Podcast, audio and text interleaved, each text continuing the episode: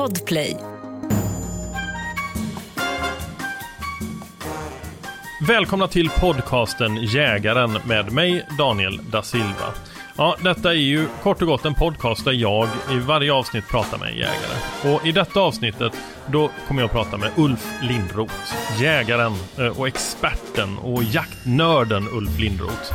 Och det avsnittet som ni ska få lyssna på nu, ja det är en uppföljare från förra veckans avsnitt. Och är det så att ni redan nu känner, ah, här vill jag inte hoppa in för jag, jag har inte lyssnat på förra avsnittet. Ja men då gör ni enkelt det. Till exempel på Podplay.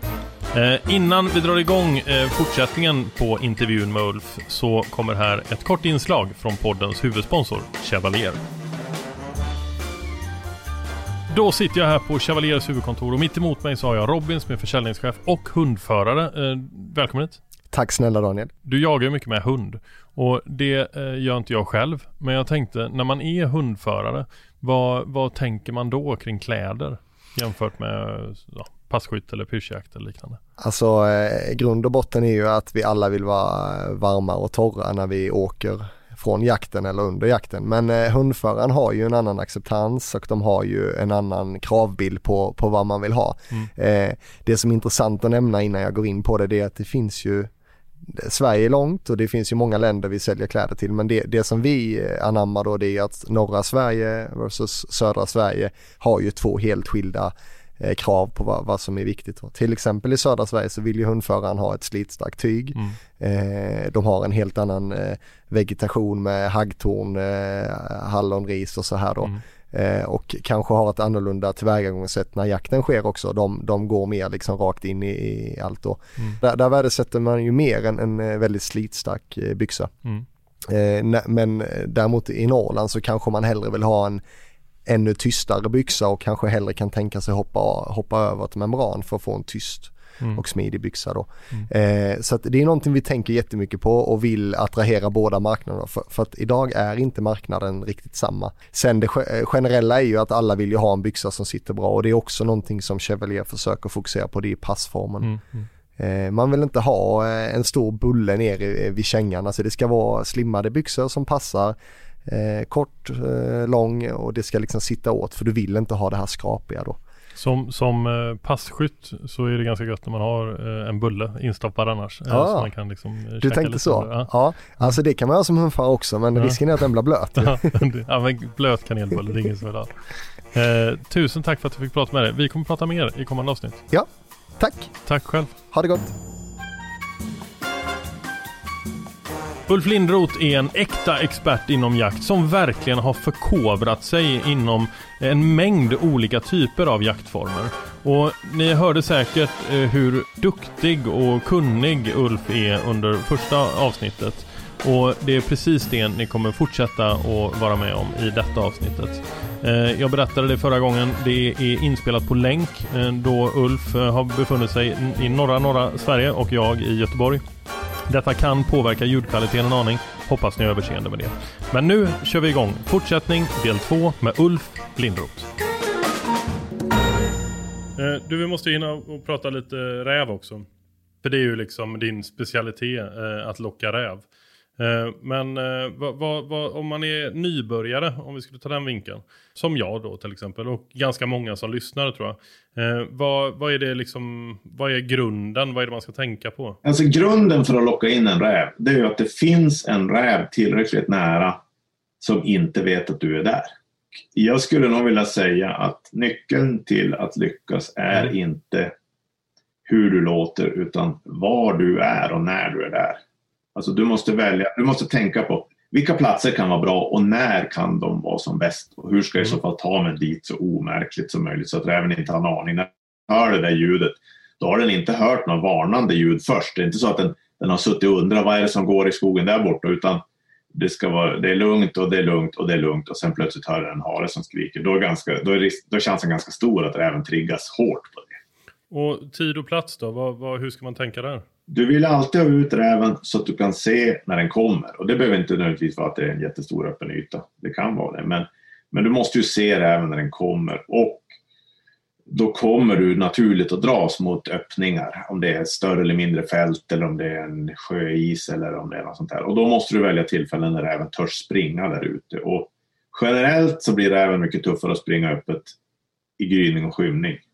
Eh, den är mycket tuffare att springa öppet om det inte är några störningar i närheten. Alltså har du gårdar och, och hus i närheten och det smäller i dörrar och står hundar och skäller och, och folk ute på gårdarna och pratar och sådär. Då är det inget bra för lockjakt. Alltså, det kan komma en räv ändå, men risken är väldigt stor att även om räven är nyfiken så är det det där sista lilla som gör att han inte törs gå ut på fältet och visa sig. Då måste vindriktning vara ganska viktigt. Va? Jag har sett när du, när du i filmer när du pratar om att man ska ha sidovind. Vad, vad betyder det? Egentligen så betyder det att jag försöker lista ut varifrån räven kommer att komma. Jag försöker lista ut vilken öppen yta jag ska försöka dra ut den på. Och när jag sätter mig då och tittar över den öppna ytan i riktning mot där räven är, då vill jag ha vinden från, från höger till vänster eller vänster till höger. Och vad det gör då, det är att om räven kommer rakt mot mig, vilket den ofta gör, är den helt övertygad så går den ofta rakt mot ljudet och då funkar det utmärkt, det är inga problem. Den kan, du kan släppa den nära därför du vet att vinden ligger i sidan. Så att kommer räven rakt mot dig över den öppna ytan, då vet du att jag har inte bråttom. Den här räven kommer inte oväntat att få vind av mig. Eh, sen så betyder det också att som en del rävar gör, särskilt när man använder lite kraftigare harskrik och kraftigare läten eller kanske bara låter lite onaturligt då, går de, då vill de ner i vind och känna efter vad det är som låter. Så det är inte så att jag förväntar mig att det ska komma rävar eh, från det hållet dit min vind blåser, dit vittringen blåser. För där kommer ju alla rävar redan ha, ha känt mig på flera hundra meters håll. Alltså de, det är oftast lugnt, därifrån kommer det ingenting. Men rävar som kommer från vilket annat håll som helst kan, om de är lite misstänksamma, springa dit så att de kan runda mig för att komma dit ner. Och då vill jag alltid ha lite koll på vart min vittring tar vägen så att jag ser om det plötsligt dyker upp en räv lite från ett oväntat håll. För om det kommer en räv från ett oväntat håll och jag inte får syn på den så förr eller senare så ska den dit ner och känna på min vittring för att kolla vad det är som låter. Och då har jag koll ner i vind, då har jag en chans att ta den där. Sen kan man, alltså om jag får syn på en räv ute på ett fält och ska locka på den, då gör det inte mig någonting om, om, eh, om vinden ligger i ansiktet på mig och jag lockar räven med vinden. För om jag då använder ett ljud som är övertygad, då kommer den antagligen fin. Och harskrik eh, använder du det av mycket, jag har förstått. Och där, där finns, ju, det finns ju lite olika då. De som eh, låter väldigt långt och de som låter lite kortare och sådär. Eh, skiljer det sig beroende på årstid? Ja, det gör det. Alltså, jag kör aldrig de kraftiga harskriken i början på hösten. Är det för att uh, räven har mycket föda så den inte behöver springa så långt? Eller vad? Ja, men jag tror det viktigaste förklaringen, eller det viktigaste, det finns två viktiga anledningar. Den ena är att du får sällan, jag har ingen känsla av att du får en räv att springa kilometervis så här års. Det är liksom inte aktuellt. Nej. Och plus att ungrävar och små valpar kan vara väldigt misstänksamma. Jag har sett vid flera tillfällen och, och, folk som har suttit med mig som passkyttar har sett vid flera tillfällen. Alltså, jag kör ett kraftigt harskrik över ett fält för jag har ju ändå provat det många gånger. Mm. Och så kommer det ut en räv, en ungräv kanske, som sätter sig in i en åkerkant 300 meter bort och bara lyssnar. Och den kan springa lite fram och tillbaka och vara lite nervös och den är ganska nyfiken men törs aldrig komma. Sen försvinner den in i skogen så ser vi den aldrig mer. Det har jag också förstått att om man kör liksom harskrik för mycket på samma mark så lär sig rävarna detta.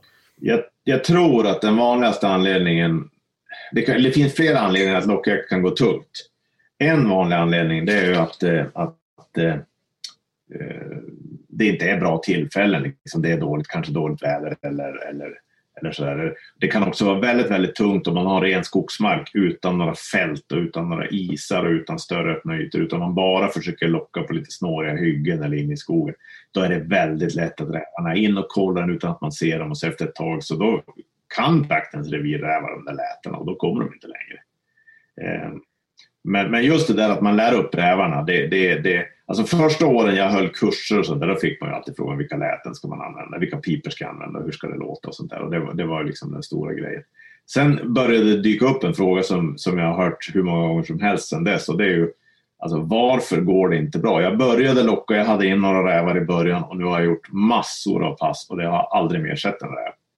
Och då brukar det liksom, jag brukar ställa följdfrågor och det brukar nästan alltid vara så att man har en jaktmark, man tycker det var jättespännande med rävlock så man är ute nästan varje helg och så har man några pass och så tar man dem gång på gång på gång på gång på gång. På gång.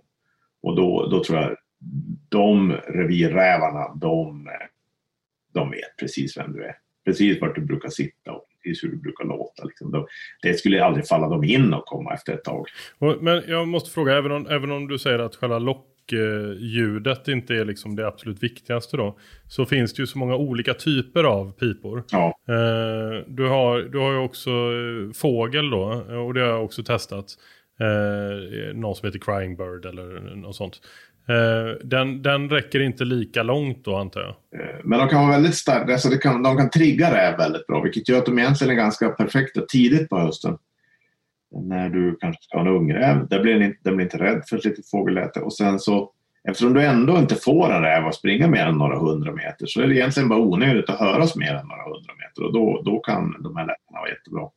Uh, finns det något tillfälle där du känner att ja, men här är det bättre att låta som en skadad fågel än en, ett uh, harskrik? Ja, om jag ser en räv då provar jag alltid fågelskrik först. Okej. Okay. Och det beror på att för det första så brukar det trigga de flesta rävar. En, har, en harskrik brukar också trigga många rävar men jag skulle säga att ett, ett, ett fågelskrik triggar fler. Och sen om den kommer så kommer den nästan alltid rakt mot fågel. Det ska vara väldigt konstigt om en räv som kommer på fågelläte börjar snirkla runt det och gå, gå och ta vind. Men med harskrik har jag sett räv som har studsat och börjat springa på första pipet som de hör. Men de springer direkt i en stor båge och så tar de vind av mig osedda in i skogen. Och det har jag sett vid flera tillfällen när jag har sett räv och provat harskrik på dem. Vilket då i och för sig får mig att tänka hur många rävar har inte gjort det som jag inte har sett. Ja, exakt. Men det skulle bli mig mörkrädd om man tänker på. Mm. Eh, men, men, men, jag kör alltså få, fågelskrik om jag ser en räv.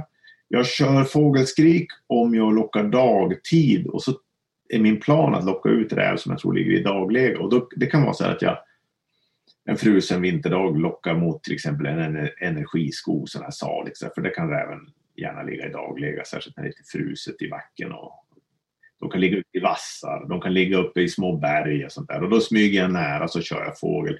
Därför att det är också bra för att rycka dem ur legan, liksom, få dem att börja springa. Och sen tidigt på hösten, om jag nu, eller på sensommaren, om jag kommer till ett fält där det är nyslaget, nyslagen vall, då vet jag att det är ofta räv i närheten, för de älskar ju det där. De hittar ju så mycket sorkar och insekter och grodor och allt möjligt.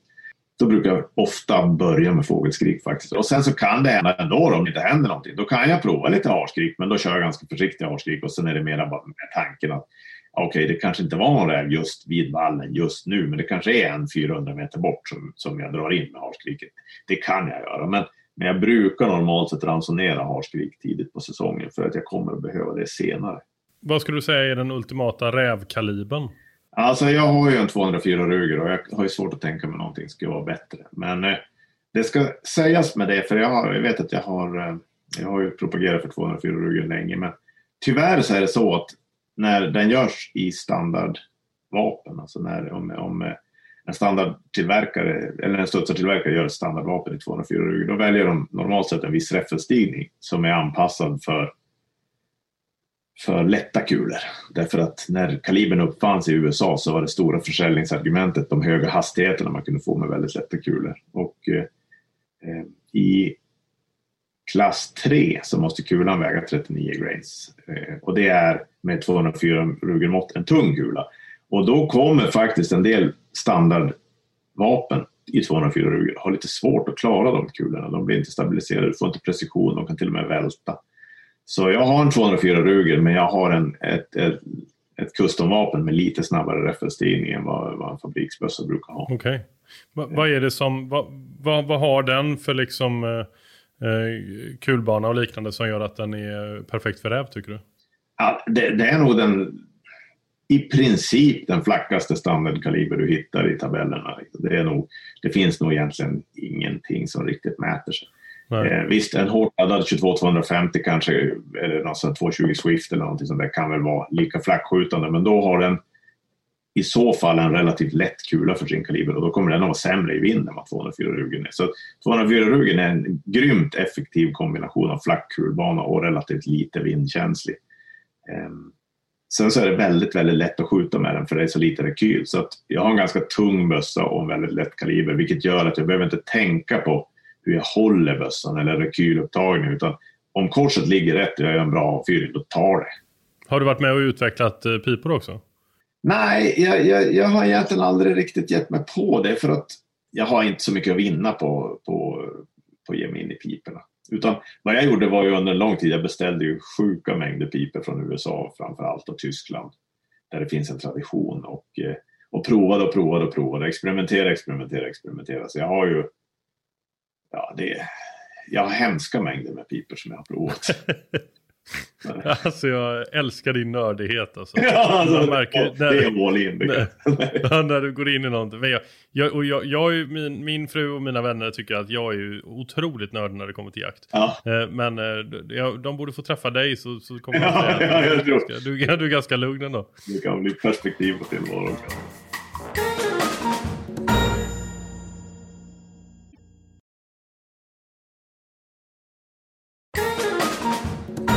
Duvjakt måste vi snacka om också. Bulvaner. Jag har eh, duvor hemma i, i, eh, i, min lilla jaktgarderob. Men jag har faktiskt aldrig använt dem. Vad, eh, hur, hur, gör man? Vad, vad, vad, är liksom, var ska man vara någonstans för det första? Det är ju fälten som är bäst. Alltså, det går, jag har jagat duvor på, på, det finns ju andra sätt. Alltså man kan sitta i någon dunge där de flyger in och rastar mitt på dagen och man kan sitta, man kan strö ärtor i en liten hög. Men det som jag tycker är roligt det är ju när de flyger på fälten och då, är man, då kan man säga det ska vara Duvor gillar inte att gå ner i hög vegetation. Så att det som behövs är ju antingen att grödorna lägger sig ner, vilket de kan göra om det regnar och blåser, eller att det tröskas. Och så är det ärtor, raps, vete eller för all del korn och det fina med duvor är att de är inte morgontidiga och de är inte kvällströtta, eller kväll, sena på kvällen, utan de är igång på dagen ganska mycket. Så att man kan liksom åka på dagen och titta lite grann. Och, så här. och när jag väl då ser att ja, men nu flyger det faktiskt. Här har jag en stubbåker. Nu har det varit stubbar några dagar och duvorna har hittat hit och det är ganska mycket duvor som flyger då kan man åka ut vid lunch. Och ofta har duvorna en liten middagsvila. Så då kan man åka ut vid lunch och så kan man ställa sig så man har bra uppsikt över fälten. Och där kan man stå en stund och spana. För då när duvorna börjar flyga in där strax efter lunch börjar det komma några. Så kommer det fler och fler. Då håller man bara koll på, okej, okay, varifrån kommer de? Vilka vägar följer de? Eh, för de flyger väldigt ofta längs vissa stråk så och så flyger de ut och sätter sig. Det är inte så exakt noga exakt vart de sätter sig. Det är inte alltid det det handlar om. Utan du vill bara se, ja men okej, de flyger nästan alltid efter den där skogskanten och så flyger de förbi den där dungen och så ner. Och om du då sätter bulvanerna under flyglinjen så att många duvor kommer att flyga rakt över den. Då är de så sällskapliga så att ser de du bulvanerna på en sån plats då kommer de ofta ner. Och eh, då får du bara välja en plats där du dessutom kan gömma gömslet. Då, liksom. Men, men, men duvor är inte... Gäss kan ju till exempel vara så att om de bara ser att det är någonting som skulle kunna vara ett gömsle då kommer de inte i närheten. Men duvor är ju bara så om du gömmer dig själv och inte gör några stora rörelser så, så är, då kan man säga att då brukar gömslet vara tillräckligt bra. Det roliga är det där att spana, du kan åka ut mitt på dagen, du kan liksom spana en liten halvtimme och så bara får du, okej, okay, det här är min chansning, jag chansar på det där stället. Så går du dit och så sätter du ut grejerna. Och det är inte alls så galet mycket som på en gåsjakt utan det kanske räcker med ett dussin bulvaner. Eller ja, jag kanske oftast kör två dussin då, men, men det är inga enorma mängder för de är ganska små. Du stoppar dem i en ryggsäck bara så här.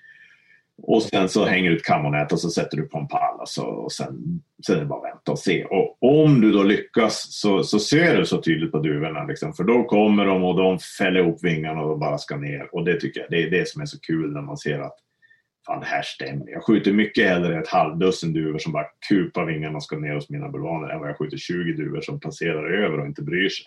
Men du, när, man, när du jagar då, då är du eh, ringduva. Ja. Kommer det skogsduvor också? Ja, det kan hända, det kan hända. Men du, alltså, har du hållit på med duvjakt så ser du ganska fort skillnaden. För att de har ett litet annat flygmönster och sen har de mycket kortare stjärt i förhållande till kroppen. Men framförallt så rör de vingarna lite annorlunda och sådär.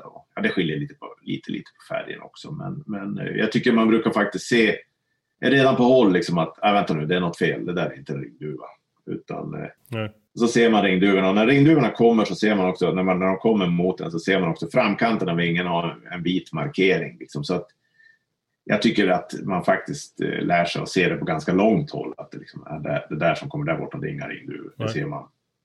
Och jag tycker faktiskt de är goda också, ska jag sticka emellan. Alltså jag, jag, jag, har, eh, jag tycker vanliga ringduvor är faktiskt en väldigt god matfågel. Jag tänkte faktiskt bara fråga det, för, för mycket av den jakten du håller på med, alltså predatorsjakt och så, eh, då, eh, då äter du inte, eller har du ätit räv någon gång förresten?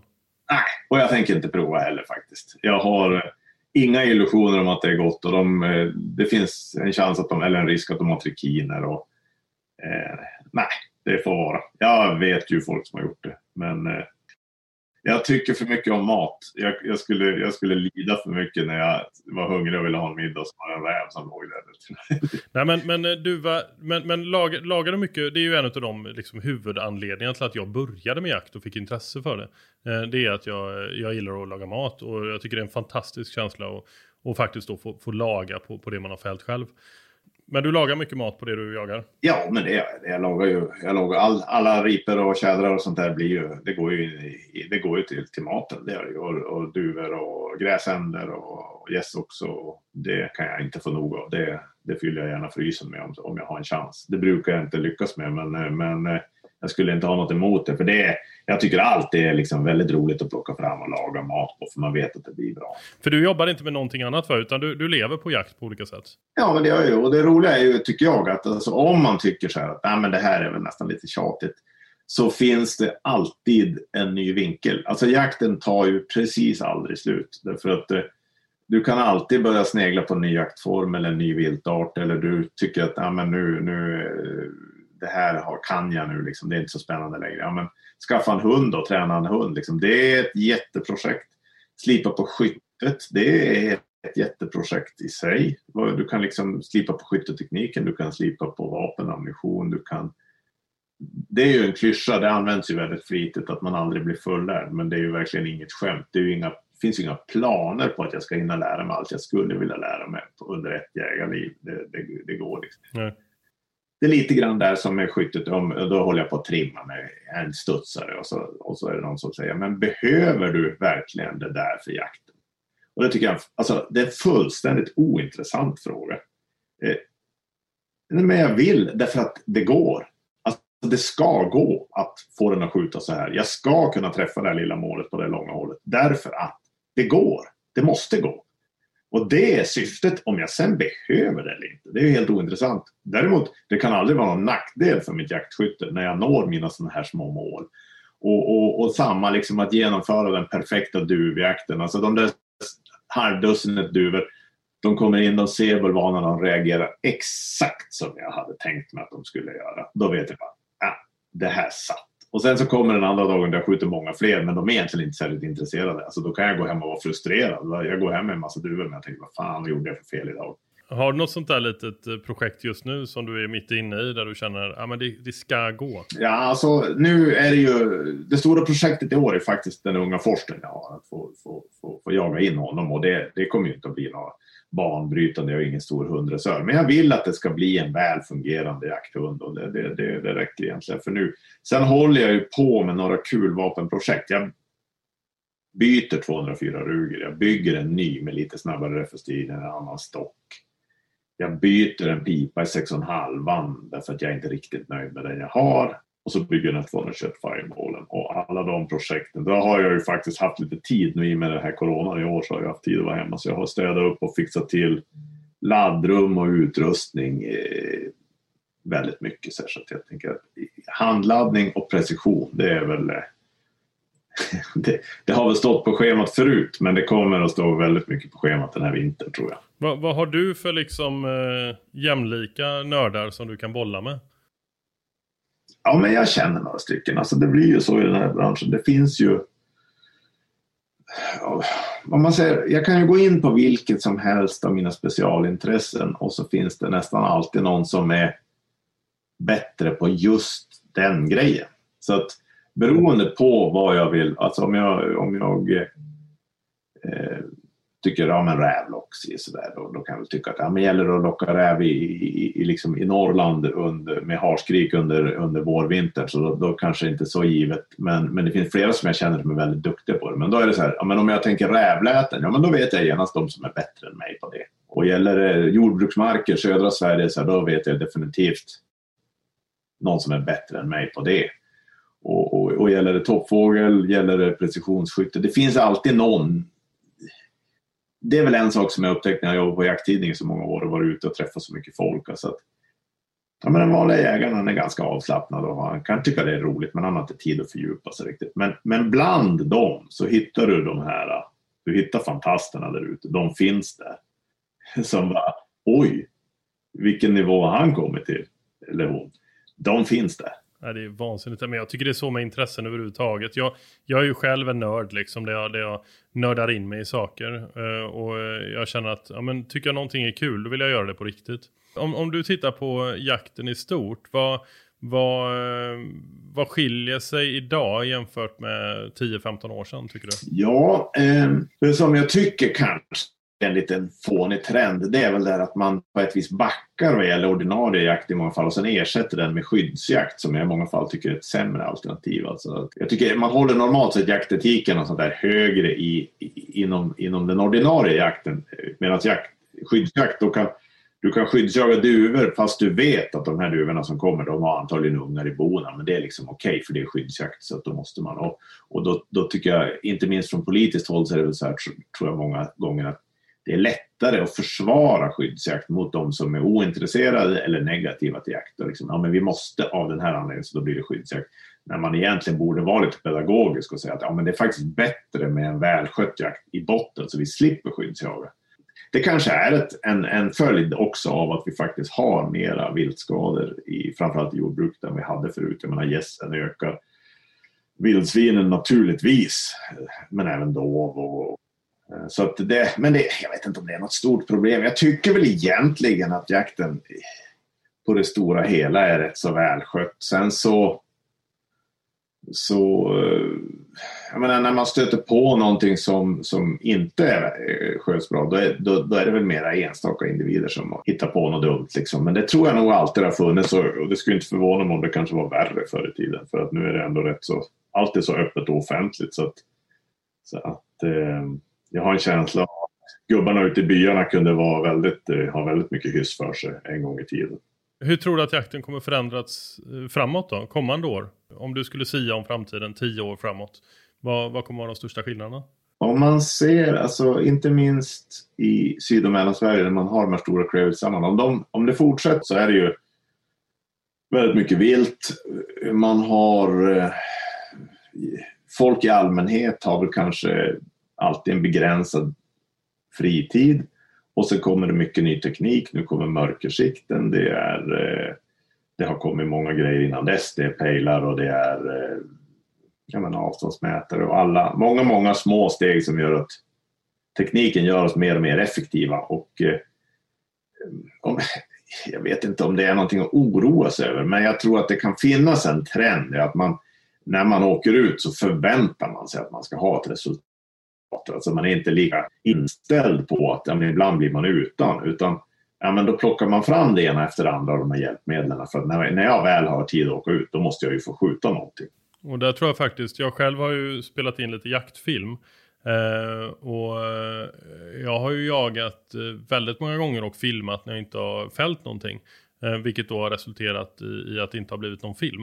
Eh, så jag har ju en bidragande pro problem om man ser det så. För jag, jag tror att alla YouTube-filmer som ligger i, idag innehåller alltid eh, minst ett fält vilt.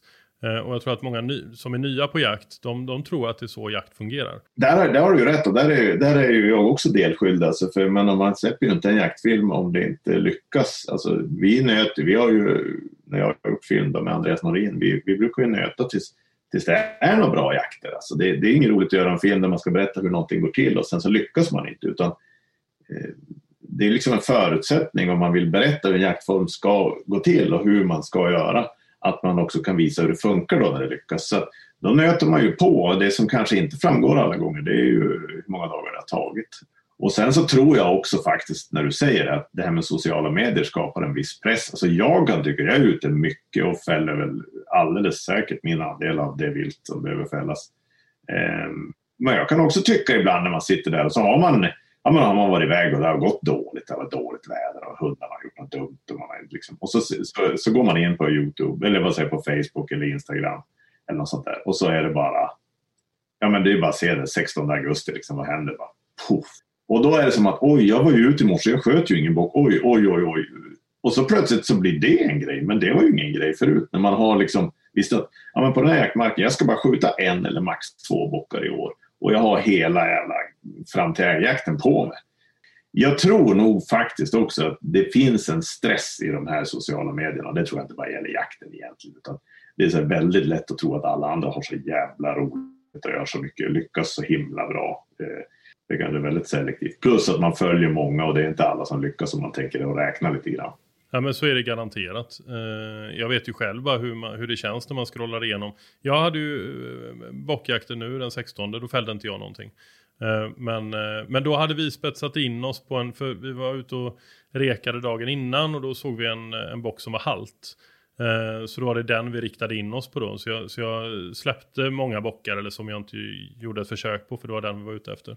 Och på morgonen så, så hade vi den, vi låg i en och en halv timme och och tittade på den. Men den var uppe på en höjd utan kulfång och reagerade inte på lock. Så det, den, den, jag visste inte vad det var. Det var någonting konstigt plus att den haltade lite. Eh, och sen eh, på kvällen så var det den vi var ute efter. Och då fällde min, eh, min vän den eh, på ett hygge bredvid mig. Eh, och då var vi klara sen liksom. Uh, och, och, den var, det var noll konstigheter uh, att inte fälla en, en bock såklart. Uh, men sen när jag öppnade sociala medier och ser liksom eh, hundratals bockar som låg där. Ja, ja, då, då, fick jag ändå känslan så här, ah, jag lyckades inte. Men det gjorde vi ju, för vi, vi, gjorde, vi lyckades ju med precis det vi var ute efter. Eh, sen, sen eh, kommer jag då åka ut, eh, åka ut igen och, för, och försöka fälla min bock. Jag tror att faktiskt på ett vis så skulle man väl göra någonting av det. Jag, skrev, jag har ju fört jaktdagbok sedan jag var grabb, bara liten. Och, och alltså, det är ju lite intressant. Jag brukar summera ner varje säsong liksom, vad, jag, vad jag skjuter. De där första åren då ska man inse att jag var ute sjukt mycket. Jag var ute jämt ta mig fan. Före och efter skolan, alla lördagar och söndagar, alla lov, jämt, jämt, jämt, jämt, jämt. Och så liksom summerar man ner den säsongen, så, ja, vad sköt jag då? Ja, men tre järpar och två harar och sen en orre efter två år eller något sånt där. Eh, köpte min första finspets, var ute jämt med den och sköt en orrtupp första hösten. Då blir det nästan så här, ja men har jag ens tålamod att jaga in en hund? Är det värt det kan man då tycka om man har begränsat med tid. Och det där kanske blir en omprioritering om man å andra sidan har möjligheten att gå ut och, och, och pyscha dov liksom, i stora mängder. Eller eh, vildsvinen behöver hållas efter. Då kanske man inte håller på med den typen av jaktformer. Nu var ju det en Norrlandsjakt i och för sig. Men, men alltså jag skulle kunna tänka mig att det sker helt enkelt att vissa jaktformer som är ganska lågproduktiva så här, de, de faller lite i glömska därför det finns så bra klövviltsjakt idag. Många som är ganska nya hoppar ju på den typen av lag risken finns ju då att man kanske inte prioriterar annan typ av jakt eh, eller att man riktigt förstår sig på eh, ja, men mer så här klassisk bonnajakt liksom. Um, och, och, att man inte fattar att men, den typen av vilttillgång som, som kanske finns på vissa gods och liknande, så ser det inte ut i, i svenska skogar överallt. Ja, jag har ju mycket, jag har stuga uppe i Kiruna, jag har mycket där uppe. Jag menar, jag ser ju inte många älgar på en, på en höst och eh, och, och, och, jag ser spår av rådjur ibland men jag har fortfarande aldrig sett något under jakt eh, Jag har aldrig jagat dem heller men jag liksom tycker jag skulle sprungit på något i något sammanhang. Men, men alltså några få älgar per år eh, och så lite tjäder och lite ripa och det är så magert, så magert, så magert, så magert.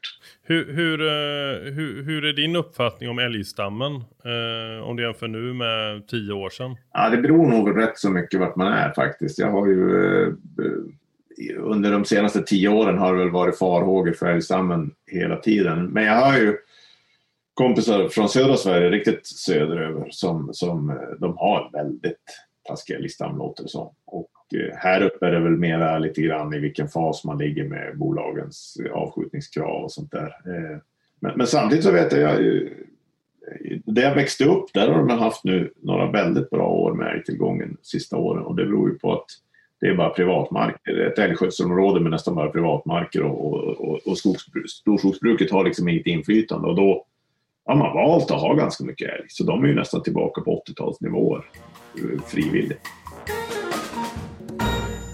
Innan vi avslutar så bara, eh, ja, du har ju ett otroligt vapenintresse eh, och eh, det kan man väl också prata om hur länge som helst. Men jag tänkte fråga, om jag skulle ge dig ett vapen i, i handen och säga vad tycker du om bössan? Eh, vad är de första sakerna som du tittar på och går igenom för att bilda den uppfattning? Alltså det är balans, eh, hur eh, måtten passar mig, eh, hur trycket är, hur slutstycksgång är om det är ett, om det är ett kulvapen med slutstycke förstås. Men alltså det är hur det är att hantera. För att eh, jag skulle säga Gäller ett kulvapen för normal klövjakt så är det inte frågan om det håller ihop träffbilderna på 15 mm eller på 35 mm eller ens kanske 45 mm på 100 meter. Det är inte det som kommer att avgöra om du är effektiv utan det är hur ligger det här vapnet i händerna? Hur kommer det till axeln? Hur är det att skjuta snabba skott med och sånt där. Sen är det frågan om ett precisionsvapen som jag ska till toppjakt. Då vill jag istället att det ska ligga väldigt bra när det vilar på stöd. Men alltså det är väldigt mycket en känsla av hur det känns att hantera i de, i de eh, positioner där jag tänker använda det. Men jag har olika krav på olika vapen. Alltså jag, eh, är det mitt toppfågelvapen eller en bössa som jag ska använda till långhållsskytte eller rävjakt då är jag djävulskt petig. Då ska det skjuta bra. Och det är inte det att jag kanske till varje pris måste ha det, men jag vet att det kan skjuta bra. Jag vill ha de marginaler på min sida, så jag kommer att experimentera i oändlighet för att se om den kan skjuta. Om den inte kan det, då ryker den. Då ska den bort. Eh. Om, om man har en, eh, som jag då, jag, jag har pipbytare med, just nu har jag en pipas med 308. Eh, och eh, en ganska ny bössa och jag förstår att de, de skjuter väl eh, bättre och bättre efter, efter ett tag. Men eh, hur bra träffbild ska man ha för att vara nöjd tycker du? Man måste vara stenhårt ärlig med sig själv. Därför att väldigt ofta så är det skytten och inte vapnet. Och framförallt kanske ofta stödet. För jag skulle säga, åker du ut på en vanlig skjutbana och lånar det inskjutningsstöd som finns på plats så kan de ibland vara fruktansvärt dåliga. Och då kan det vara väldigt svårt att hålla ihop träffbilderna. Så jag, jag skulle nog ändå säga att skjuter du fem skottserier under 3 cm på 100 meter med jaktammunition ur en ask, då är det rätt bra. Den bössan kommer antagligen, när du, om du ger fanken på det och trimmar och fixar med ammunition, kommer den att skjuta bättre. Kanske mycket bättre till och med. Så tre skott inom en eh, gammal femkrona ska man vara nöjd med? Alltså du skjuter ju en toppkedja på 200 meter med den utan att ha något större bekymmer om du bara siktar på rätt ställe ju tajtare den skjuter desto mer marginaler har du för att göra andra fel. Och jag menar om jag ska ta en lockräv då kan det ju handla om ett väldigt snabbt skott där jag inte har tid att finlira utan eh, det kan vara lite vingel. Ju tajtare jag skjuter under träning desto mer självförtroende får jag och självförtroende är ju oerhört viktigt i skytte. Så att på mitt tjädervapen och mitt rävvapen, där, där, kräver jag nog... Jag vill nog hålla fem, alltså, femskottsserier på 15 millimeter är okej, okay, men jag är inte riktigt nöjd. Det, det är liksom lite så här. Men, men samtidigt, 17 OMR som jag har till ripa, då vet jag att det är ingen långhållskaliber. Jag menar, jag har, den, den sprider mellan 3 och 4 centimeter på 100 meter och, och det är ju inget enastående. Men det, jag vet att eftersom jag inte använder den på så galet långa håll och en ripa ändå har den storlek den har så räcker det och då, då är det fine. Det får vara bra. Jag skjuter de flesta, flesta skotten på kortare än 100 i alla fall. Jag, jag tänkte att vi ska avsluta med en, eh, med en liten eh, lek kan man väl kalla det. Uh, angående jaktprylar. In, nu pratar vi inte vapen eller sådär utan, utan uh, uh, prylar helt enkelt som du behöver till din jakt. om, du skulle få, om du bara får välja fem stycken prylar som du har hemma som du får ha kvar. vilka skulle du välja då? En handkikare med avståndsmätare den ska vara kvar. Det är ju två prylar i ett egentligen, men den ska vara kvar för det har jag och det, så det räknas som en pryl. Ja, okay. En bra hölstersäck, alltså en ryggsäck som är bra att bära vapnet i. Det vill jag ha. Ehm, och faktiskt för mina jakter här uppe, ett par bra skidor. Mm. Ja, en hundpejl måste jag väl ändå säga att man har gått och blivit lite småberoende av. Det tycker jag är en jäkla bra grej att ha när man har hundar. Nu är det, nu är det jobbigt för dig, nu har du bara en grej kvar. Då blir det ett benstöd, alltså någon form av benstöd för vapnet. Um, men du, vet du vad som är jobbigt? Du, du kan ju inte locka räv nu. Nej, men jag skulle, om jag nu var tvungen att begränsa mig sådär hårt, då skulle jag nog måste försöka lära mig härma räven på något annat sätt. Har du testat att locka räv eh, för, med liksom, utan något hjälpmedel någon gång? Ja, men det är nog så att jag har provat någon gång när jag sett någon sommarräv och så har jag testat lite grann och de har tyckt att det har låtit lite spännande. Men eh, det är ingenting som, eh, som jag känner att jag riktigt når ända fram med. Nej, det var bara en lek så du kan vara lugn. Jag ska inte ta bort alla dina grejer utan du har, du har kvar dina... Du måste vara hundratals pipor du har. Ja, jag är rädd att det är hundratals pipor faktiskt. Eh. Det här var ju helt fantastiskt att få prata med Ulf. Jag tror också att det är eh, väldigt många som har lärt sig extremt mycket. Din, din kunskap har liksom ingen botten. Vi skulle kunna fortsätta prata om massor, förstår jag. Ja, vi har bara skrapat på ytan på de här grejerna. Men, men, men alltså det, det, finns ju så mycket som är intressant. Så det, det... Tusen, tusen tack för att du ville, och, ville ställa upp. Ja, ja, men det var bara kul. Det var roligt att vara med. Uh, och uh, lycka till med allting du, du tar dig för nu. Vad, vad står närmast på agendan? Det blir stenhårt tjäder och ripa den här hösten. Man kan inte hinna med allt, så det är att säga hårt. Uh, ha det riktigt bra nu. Ja, men du, samma detsamma. Tackar, tackar. Och tack alla ni som lyssnar på denna podd och som delar och sprider podden. Det betyder otroligt mycket. Tack snälla för det. Och redan nästa vecka så kommer det ett nytt avsnitt med en härlig gäst här i podden Jägaren. Eh, vill ni vara med och påverka poddens innehåll så gör ni enklast det genom att ni följer mig på Instagram eh, där jag heter da Silva Hunting och där kan ni skicka meddelande till mig. Prenumerera gärna på podden på Podplay som ni hittar på podplay.se eller i appen eh, Podplay. Där både den här podden finns och en herrans massa andra poddar. Vi hörs om en vecka. Hej!